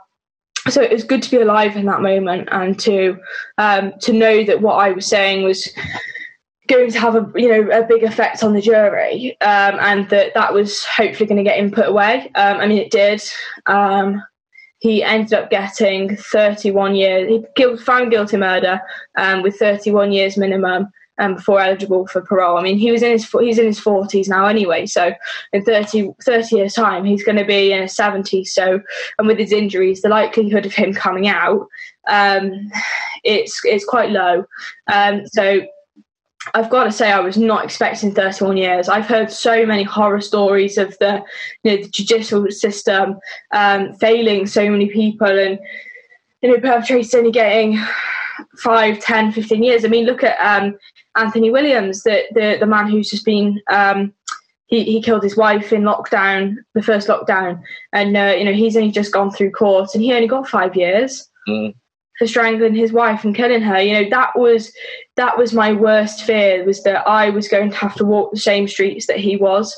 Yeah. Um, because I was scared that he was going to come back and finish me off. You know, I lived that for a long time, and I was scared that even though he was in hospital or even though he was behind bars, he was still able to get to me, um, where you know, just through other people. Um, I mean, I've got over that fear now, but that really did consume me for quite a large period of time. Um, and it was a very scary situation to be in because n- nothing that anyone said made me feel any better. The police, even the police, never made me feel any better. But you know, and most nights I was at the window watching. I, I you know, I was ill for quite a long period of time because I had no sleep. I couldn't focus at school. Um, you know, I was I was in a mess really. I mean, I lost after my mum died. I lost uh, a stone in two stones, sorry, in less than a month. I I went very skinny. Um, you know, I lost a, a, hell of a lot of weight and I looked really ill. Um, you know, and it really did take its toll on me. I mean, in my mind, I was still quite, um, you know, into other people, I was still quite bubbly. People would just say, I don't know how you're doing it. I mean, I went straight back to school. Mm. Um, I was going to school full time, um, well, near enough full time. They, they modified my timetable slightly so that I could come in um, a little bit later because I wouldn't go to sleep till sunrise because I'd be waiting. I'd be at the window all night watching, watching to see if anyone came um, to the house because I wanted to be prepared. I was like, if he's if he's going to come this time, I'm going to be prepared for him. Um, so you know, I was I, I was in a um, a sorry state really, but um, you know, I was still carrying on with normal life, and I, I was I was still I got back on my feet very quickly, and you know everyone was quite surprised. I mean, I organised my mum's funeral myself; that was my choice. Um, my nan and granddad said that they would do it, and I said no. It's you know, you expect to bury your parents you don't expect to bury your children. As, as a child as that person's child it's your responsibility to sort the funeral out. It shouldn't be the parents responsibility because that's that's not something they ever expect to do. So um, you know i did it myself and um, we had a good day actually which sounds mental when when you say it but um, uh, you know there was th- over 300 people there. Uh, it was in the it was in the half term as well, the February half term, and a lot of people had gone away on holiday because they'd already been pre-booked, and they'd said, uh, "Oh, you know, we're really sorry, we actually can't come. You know, we've booked this holiday, we can't cancel it." Um, so you know, there was there was a few key people missing, which was unfortunate, but um, you know. It was it was great to have such turnout. I mean, they had to put speakers outside the church last minute um, because they couldn't get any more people in um, and they obviously people wanted to hear the service. Yeah.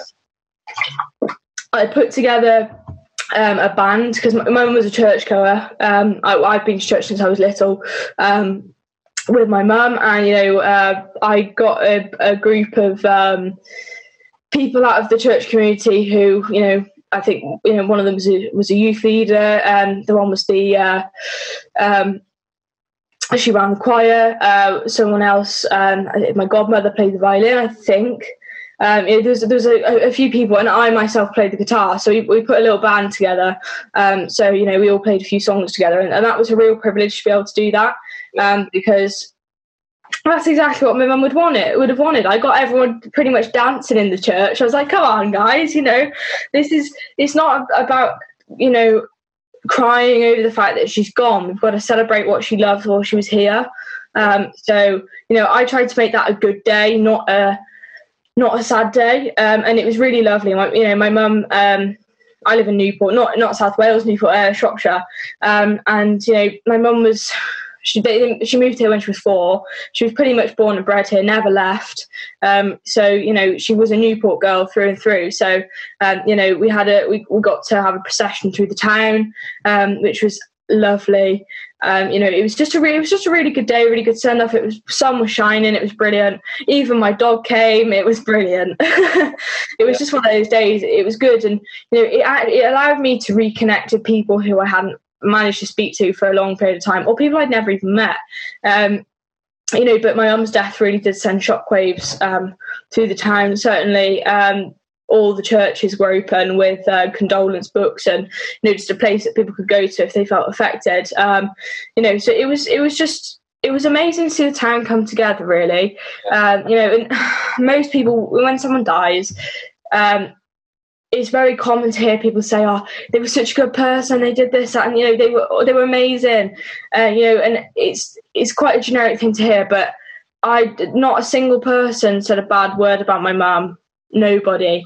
There was no nobody. You know, even people people I'd never met, people who she'd known from going to school when she was a child. Yeah. You know, not a single person had ever said a bad word about my mum. I've never, I don't think I've ever heard anyone say a bad word about my mum ever. You know, even before she passed away. Um, you know, so it was it was really it was really heartwarming to see, you know, just what an impact that my mum had had on people, and you know how much people did love and appreciate her. Um, you know, when it was at the funeral, we had. Um, I chose to have a donations plate because you know my mum was a very charitable person. We sponsored a little girl in Africa, um, in Kenya, and uh, we send twenty five pound a month, um, to, and we pay for her to go to school, um, and you know it paid for her books and, and clothes and all sorts of different things like that. Because obviously twenty five pound a month converted into to Kenyan money is is quite significant. Yeah. Um, but we had a donations plate, and we managed to raise over fifteen hundred pounds um, just that day. So that was that was massive, and um, I decided to gift all of that money to um, to the family over in Kenya. Um, you know, not just to the little girl because they had several children, and uh, you know our twenty five pound a month would just go to um, the little girl, so that that one child. Um, but I wanted to give it to the whole family, and you know, since then I've I only found out literally about probably a month ago um, where they are now. But I, I, found out that they were able to um, build. They were able to build two properties um, that they could rent out to other families, and they will, uh, you know, there's some all their children can go to school. It will continue to allow their children to go into higher education, yeah. um, and uh, you know they're now some of the wealth. They're, they're one of the wealthiest families in their village. Um, you know, and I got I, I got some pictures sent to me actually of um, of the the properties they built, and it was just it was lovely to see. It really was. It was amazing to see because you know that's people dipping into their pockets because they knew and loved my mum. Um, yeah. And now we've been able to change someone else's life. And that's all I've wanted since my mum died. That's all I've said. All I want is to be able to change someone's life with her story and with her, you know, with her legacy. And, you know, we, have already changed that family's life. And this is why I do so much domestic abuse campaign and, and so much work because I know I've got a valuable story that can be shared that can help other people. And, you know, I don't, I won't stop until until something's changed, until there is a big change that we don't have, you know, not just women, but and obviously obviously men as well, but um, it's predominantly women. Until we don't have so many women dying, you know, it's it's now it's it's my life goal really. Now I've just happened to to land myself in this situation, and you know, there's a reason I didn't. There's a reason I got out that car, and there's a reason that he didn't turn around and shoot me anyway. Yeah. And uh, you know, I'm very I'm very fortunate, very privileged to still be alive, and uh, you know I want to I want to carry on and doing do, doing good and, and using my story to help others. Yeah. So yeah, I'm where I waffled for quite a long period of time, so apologies. oh, Georgia, that you you, you you've blown me away. Um, there's, there's, there's not there's not a lot to it. Normally, I, I pick out and I, as I go through, but you, you you've answered everything. All the questions that came in, you've answered as you've gone along. And you know what I would say is, so what what form is this going to take now? Because you're on a mission now for the rest of your life. I can see that. Yeah, I, I understand that. I, I you know I really do relate to that. Um, what where do you where what do you want to do with it now? You know, where do you want to go with this? Crikey. Um, anywhere I can go, anywhere and everywhere. Um, yeah. You know, hopefully just keep getting bigger. And you know um, you know I'm very fortunate to work with some amazing people. I mean I work with Jodie um, who obviously, obviously you know me uh, through.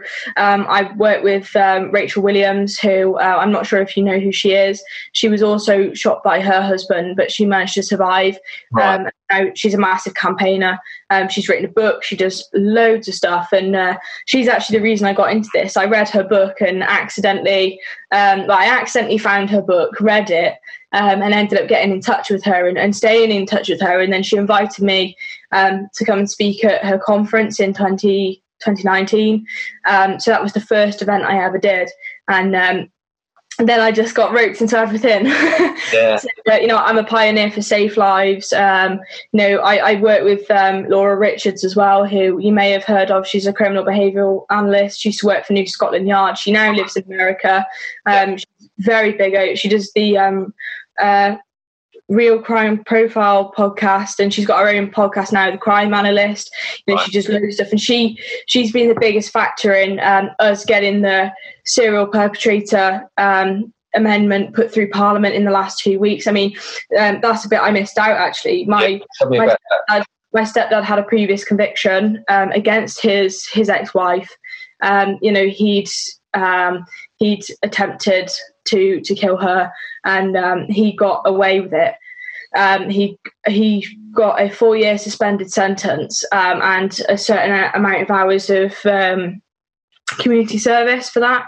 So um, you know, and my mum was aware of that but obviously he play, he you know he told, he manipulated her and told her a completely different story. I mean, he told us his you know uh, as is quite common actually, but you know he told us his his ex wife was you know a psychopath and all these different things. Yeah. When you know I know her now and she's you know she's lovely and she just. Yeah. Went through exactly the same as what my mum went through, you know, and it's it, unfortunately it's such you know it really in that period of time my mum had didn't know what she didn't know any better um, you know and she was so manipulated by him anyway um, you know she, well, she couldn't do anything about it anyway and um, I think that was probably also one of the reasons she was scared to leave because she knew that he was capable of doing that um, so yeah, I mean, going back to that recording as well, um, that recording that I got my friend to do of that conversation yeah. was the only recording we have of his voice in court. So because he can't speak anymore, when he was in court, he gave his evidence through typing on a keyboard, and someone else read it out for him. Um, so that video clip that I had was the only piece of evidence in the whole case that they had of his voice. Um, so that was a massive factor for the that was a massive thing for the jury to be able to hear what he actually sounded like and the emphasis because when someone else is reading out a piece of paper you don't quite know how it's no you know how what the tone is. Um, so you know that that was the police commended me highly on that. They were like it's a good job you recorded that. I was like thanks. Uh, so um, you know I, I was quite um, i was quite pleased that i'd had the initiative to do that. Um, so yeah but it's just a crazy journey. I'm just you know like i said we've just had the serial perpetrator amendment go through yeah. which means a hell of a lot to me. Um, if he had been That's dealt with government yeah, this is through the government. Sorry, yeah, the the um, House of Lords have just voted it through, so it's now um, it's now gone through. So we've now got to work on um, what we're going to do. I mean, I've been saying for so long we've got uh, got a sex offenders register. So why don't we have a, a d- domestic abuse offenders register? It's a no-brainer. You wouldn't let you wouldn't let a sex offender live with a child or work with children or whatever. So why would you let an abuser live with, you know, move in with children and abuse whoever they want. Is you know, it's exactly the same principle, really. Yeah. Um, so you know, in it, it really does mean such a lot because um, you know, like people like Jane Clough, like all these different people who've been murdered, they all their perpetrators had um, you know had previous offences yeah. um, and they or they were previously known about and even if they weren't previously known about there were other victims that then came forward and said well actually this person abused me too um, you know and it's such it's such a big step forward. I mean, this has been something that um, you know Laura Richards in particular. She's been fighting for this for tw- you know twenty years. Yeah. Uh, you know, I've only come into this in the last twelve months, and you know, I've we've all put in so much effort. I mean, thank, thanks to Laura Richards, she's the one who got this through. Um, it's down to her expertise and you know her her fighting that it went through. But there are so many people who've been involved, and it really is a massive win because it means that this this register will save lives if if we're able to execute it correctly um, and execute it in the way that we want it to be done. Um, you know, it will save lives, hundreds of lives, without a shadow of a doubt. And you know, obviously we have Clare's law. Um, yeah. But not a lot of people know about Clare's Law. I didn't know about Clare's Law till after my mum was killed. Oh. Um, a lot of people don't know about it, and but the problem is with Clare's Law, you have to phone the police up and say, "Can you tell me about so and so?" Yeah. Um, and if that person is coming across as being really charming, you'll probably go, "Oh, there's no way that they'll have they'll yeah. have abused someone before. I don't I don't feel the need to." Or they don't know what Clare's Law is in the first place to do it. Um, you know, so it's it, you know it's it's great and it's a great tool to be able to have, but we need that next step now, you know, and we've got that next step and we've just got to keep pushing and make sure that's executed. But Yeah, I mean, in answer to your question, I, every, anywhere and everywhere, really. That's where that's where I want to go. But what a wonderful legacy for your mum.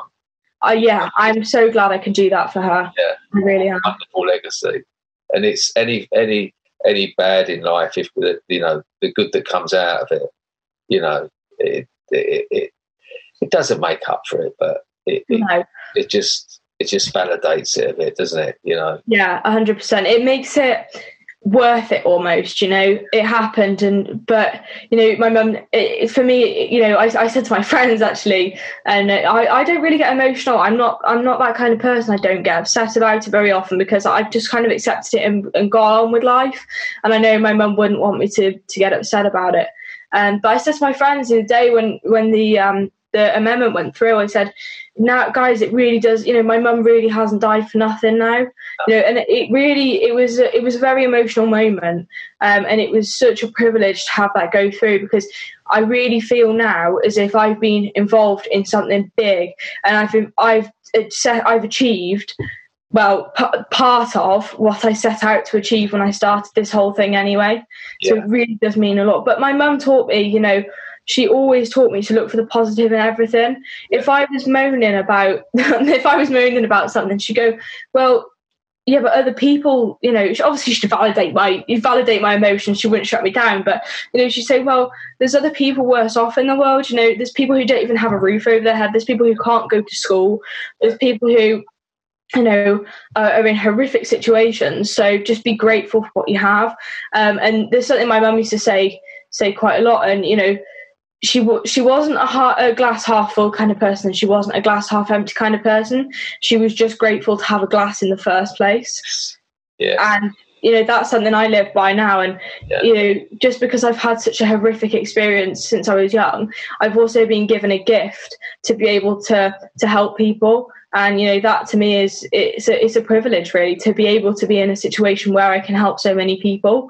Um, you know, and I really I I try not to take it for granted, and uh, you know I I just sort of live in that in that moment of going well actually do you know what? I've come out the other side and it's doable. Um, you know, I, it's it's a privilege again to also be able to talk to so other people who may have only just come out of that situation or may just be in the process of about you know just about to leave. And you know those people might have absolutely no hope. But if i can if they can look at my life and see how well I'm doing and how much I've come out the other side, I've seen, you know, that it's given hope to so many, so many people who I've spoken to. And, you know, a lot of the time you don't, you think that there is no life after you've been abused because you've been so conditioned that that person is your only life, you know, and that if you leave, you know, they're never going to leave you alone or, you know, you're never going to get away from it. But you can and you can build an amazing life after being abused. Um, and, but I think sometimes people just need a little bit of evidence of that. And if I can just be that little bit of evidence and give someone that little bit of hope and put a smile on their face, you know, then then that that's a massive win for me. It, it, you've left me breathless. I, you, are not emotional, but you've had me so emotional this like, however long it's been. I like, I've had to really hold back the tears on this. It, you, you, know, you you are inspiring, and this is your purpose now. This yeah. is purpose. It's giving, you know, and the, the drive. And, and I keep going back to that young girl and, the, you know, the, the, the level headedness you showed all the way through this. It shows incredible character. And your mum will be so proud of you. She will, she will absolutely be so proud of you. Thank and, you. Uh, what we'll do, we'll, we'll, we'll add all the links to this uh, of everything you're fighting for. We'll do all of that. And um, please, you know, this isn't, you know, we're going to say goodbye now, but keep in touch. I'll, any way that I can help, I will. You know, not just this. You know, it, it, it's ongoing. It's personal to me. I've had family members and, and this stuff, and you know, it really is a, a, a you know really important to me, and, and I admire you so much. Thank you. So, Georgia, thank you for giving yourself over to that, and you know, uh, I really, really wish you the best for the future. Thank you very much. It's a privilege to be on here. When uh, when Jodie messaged me saying that you wanted to be on here, I was like, "Oh, that's amazing! That is." So uh, no, it really is a privilege to come on here. Thank you. And then you, you do amazing work yourself. So you know, it, it's amazing to to sort of um, you know for you, to be able to use your platform and, and for you to have me on here. So yeah, thank you very much. No, it's an absolute privilege. Thank you very much. Mwah. Welcome. it's just over five years ago I did something that changed my life. What it did, more than I could have ever realised, it helped me. I have met some absolutely amazing people. Some of the people that work in some of these places, many of them are volunteers, but some of them it is their job. This is more than a job, this is a calling.